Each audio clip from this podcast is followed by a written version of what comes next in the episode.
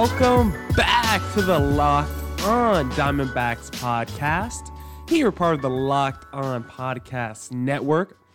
You're listening to the wonderful host of this podcast, as always, Miller Thomas. Yes, that is me, current student at the Walter Cronkite School of Journalism here at Arizona State University. I'm graduating in a couple of months. So go check out my website, millerthomas24.myportfolio.com. On um, there, you can see all my latest work from my packages to my articles to my photos and my graphic design. For today's show, we got a jam packed show as always. In segment number one today, we're going to be talking about Domingo Leba. Labia. I'm still butchering that name, but I'm going to say Leyba. Uh, infielder for the D backs suspended this week, yesterday for PED use. That's an 80 game suspension. So we'll talk about him. And then in segment number two, it won't be Talk to Me Tuesdays, unfortunately, because I'm traveling to California today. I, as you guys know, I am a current college student at Arizona State University. So I'm on spring break right now, guys. So I'm traveling to Cali today. I'm driving there all day. And so I just wanted to get this pod out quickly for you guys. So I didn't have a chance to set up a guest for today. So I got a fun segment number two and say and topic uh, number two today. And we'll be talking about the top 100 lists released by ESPN. And uh, what guy is pretty high on the list that I want to talk about. So we'll so stay tuned for segment number two today, so you can find out what player I'm talking about.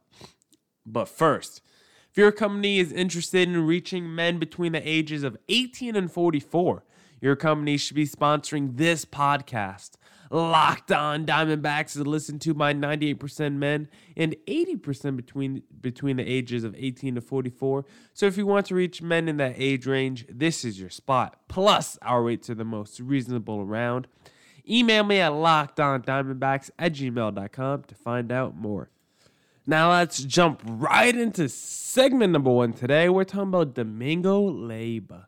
Now, Domingo Leyba was just suspended on Monday for 80 games for PED use. But before we get into that, let's rewind the clock on Domingo and see how he got to uh, the D backs. He was signed out of the Dominican Republic, uh, Republic back in 2012 by the Detroit Tigers. Leyba, you know, coming out of the Dominican Republic, the rap on him was that he can make really solid contact. He's a contact hitter, and his, his contact ability even extends to his switch hitting ability, which is pretty rare for players. A lot of times you see one guy, you see guys more uh, comfortable, I should say, on one side of the plate as opposed to the other. Like a Mark Teixeira type, his splits were always better, I think, on the left side than on the right side for him. I could have that wrong, but a lot of hitters, you see that. They're usually stronger from one side of the plate than the other. And as an 18 year old, Leba really torched the A ball. He lit it up. He had a 397 batting average. And from there on out, it looked like he was going to be making the majors pretty soon. He, he, he pretty much had to beeline to the majors after batting 400. I mean, when you're giving that kind of production in A ball, then you know teams are going to be looking at you. They love to see young prospects, especially teenagers, just light up A ball, and that's what Domingo was doing. He was putting the world on notice early, and then so the it really caught the D-backs' attention. So when they traded for Robbie Ray, they made sure to include Domingo Leyba in that deal. So they traded Didi Gregorius for Robbie Ray and Domingo Leyba back in December 2014. And Domingo Leyba, you know, he slowly made his way through the minors from there on out. He got a lot of time at shortstop. He switched positions a lot around the infield. So he started out at shortstop, and once the D backs uh, felt like that position didn't really suit him too well, they decided to move him over to second base, which really gives him that flexibility. So it really allows him to play all over the infield. You see a lot of players nowadays doing that, like Martin Prado, Brock Holt. Every team needs one of those super utility guys, Ben Zobrist, that could play multiple positions in the infield because you need to be uh, need to be versatile in today's climate in today's sports game pretty much across sports platforms teams aren't looking for specialists anymore. They're really looking for those Swiss Army knives. And Domingo Leyba is that in uh, in the infield at least. Now, even though Domingo has been in the league now for 70 years, not professionally, just overall, he's still only 24 years old, so he's still very young, which is why, uh, which one of the reasons why his suspension is just so crushing to the D backs because he's still so young and still has so much potential. But just last season with the D backs, he was pretty solid. Started out in the minor league on AAA level, uh, on the AAA level with the Reno Aces. Uh, he split time between shortstop and second base. He even made a few appearances at third, but not too many. Mostly shorts, mostly the middle of the infield, shortstop and second base. He performed pretty well in Reno, like he did pretty much every place he went to.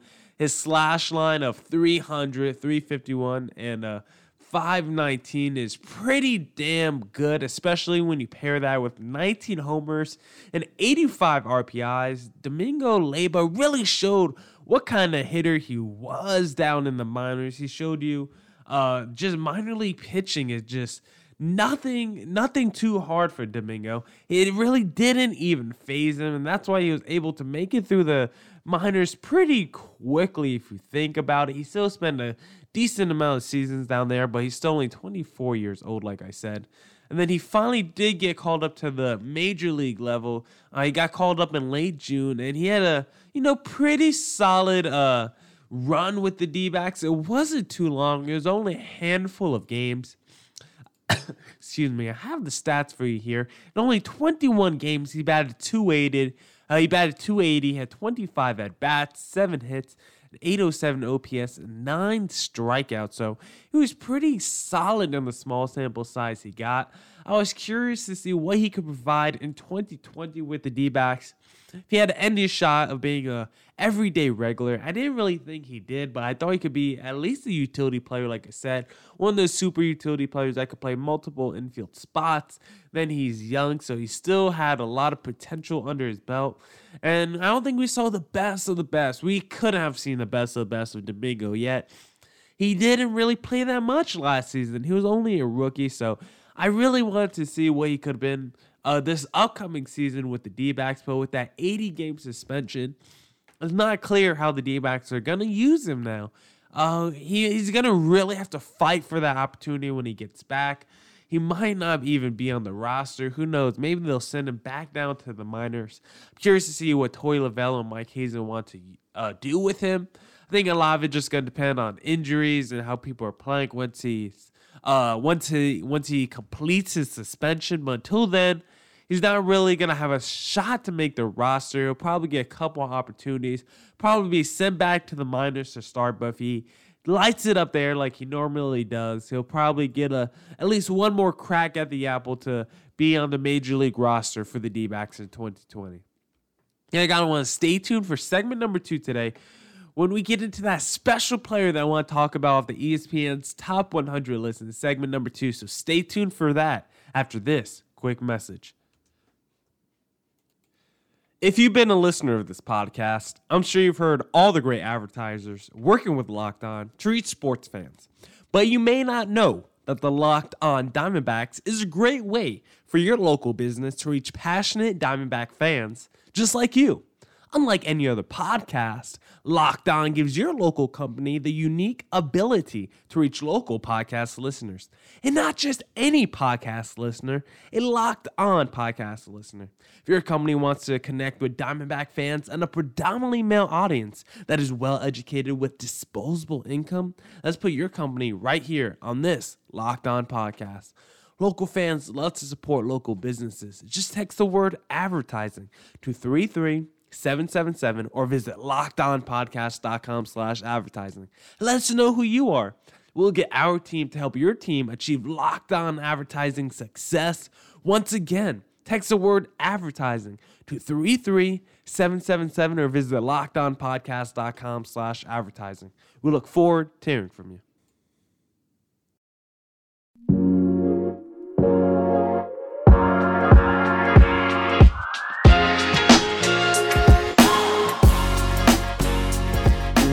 Welcome back to segment number two today. It's usually Talk to Me Tuesdays, but not today, unfortunately. As I said uh, to start the show, I am traveling today for my spring break. Yes, even us podcasters need a vacation.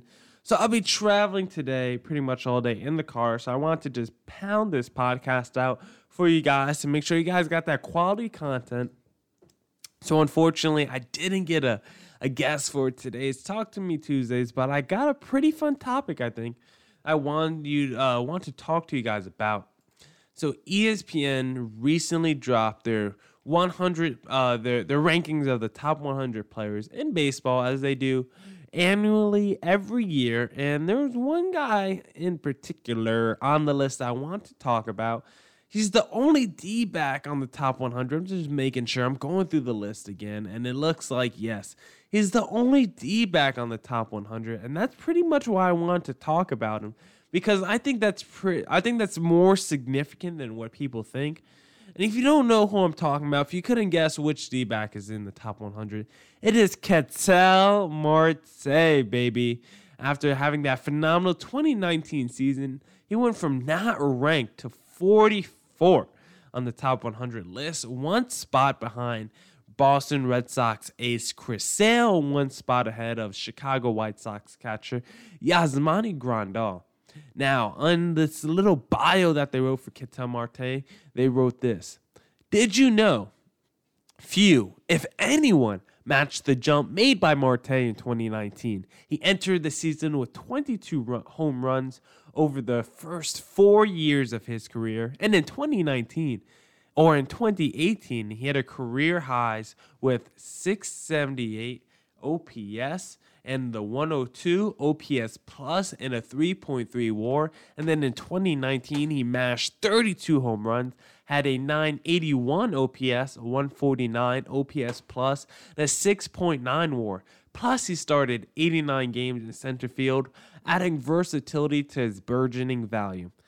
That right there was a mouthful, but basically is what they're saying. From 2018, he went from a pretty solid player, 768 OPS.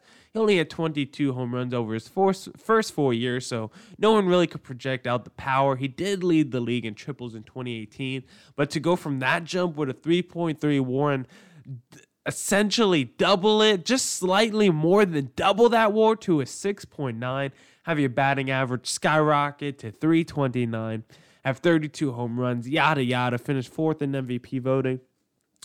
I think that just shows the rise of Ketel Marte and the level of respect he's getting from writers around the league. I wouldn't have expected Ketel Marte to be this high. Yes, he deserves to be this high, but I feel like the D-backs always get overlooked when it becomes to when it comes to national recognition. Really the same is the same could be said for a lot of Arizona teams across the valley. We always see the Suns getting overlooked. Kyler Murray, I was shocked to see Rookie of the Year.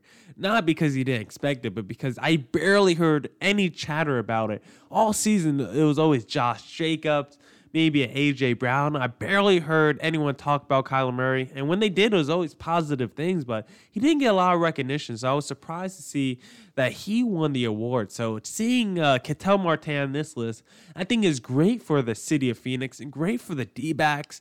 Gives them a face that they can really market because baseball really struggles marketing its stars. They've always had that problem. That's why they don't really connect with the youth. I think Ketel Marte could really be that connecting for that connecting you know line between the the youth of Phoenix and you know the rest of the baseball team.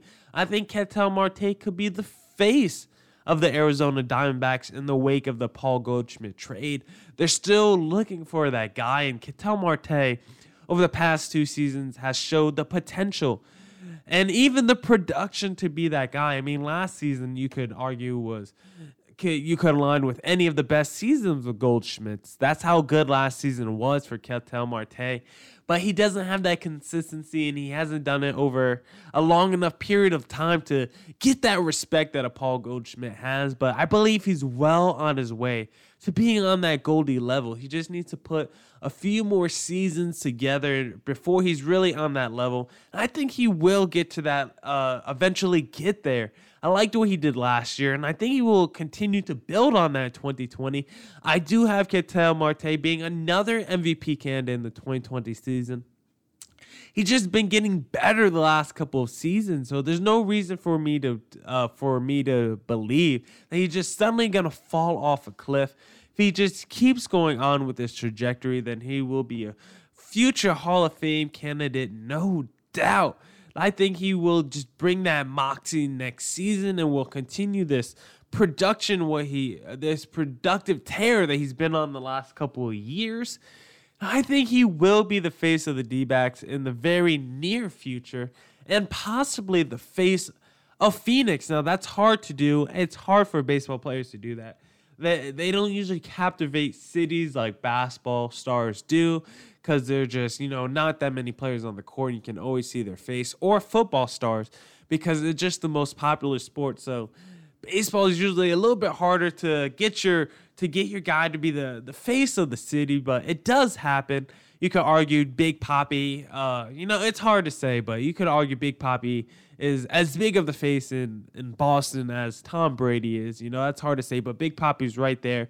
You got some other stars you can name. Um, Ken Griffey Jr. in his heyday was probably the biggest person in Seattle. So we've seen Barry Bonds, you know, who's the biggest person in the Bay. So you could definitely see baseball players doing it for their cities, leading their their respective cities and their teams and being the faces of those franchises and those cities.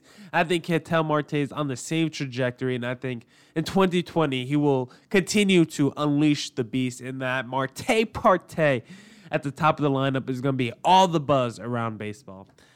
Now, I want to thank everyone for tuning in to today's podcast. I, that wraps up today's edition of the Locked On Diamondbacks. Now, tell your smart device to play the most recent episode of Locked On NFL Draft so you guys can stay up to date with that. Get caught up with all your draft news, coverage, insights, and all of all things of that nature. Have a great day, guys, and I'll see you tomorrow.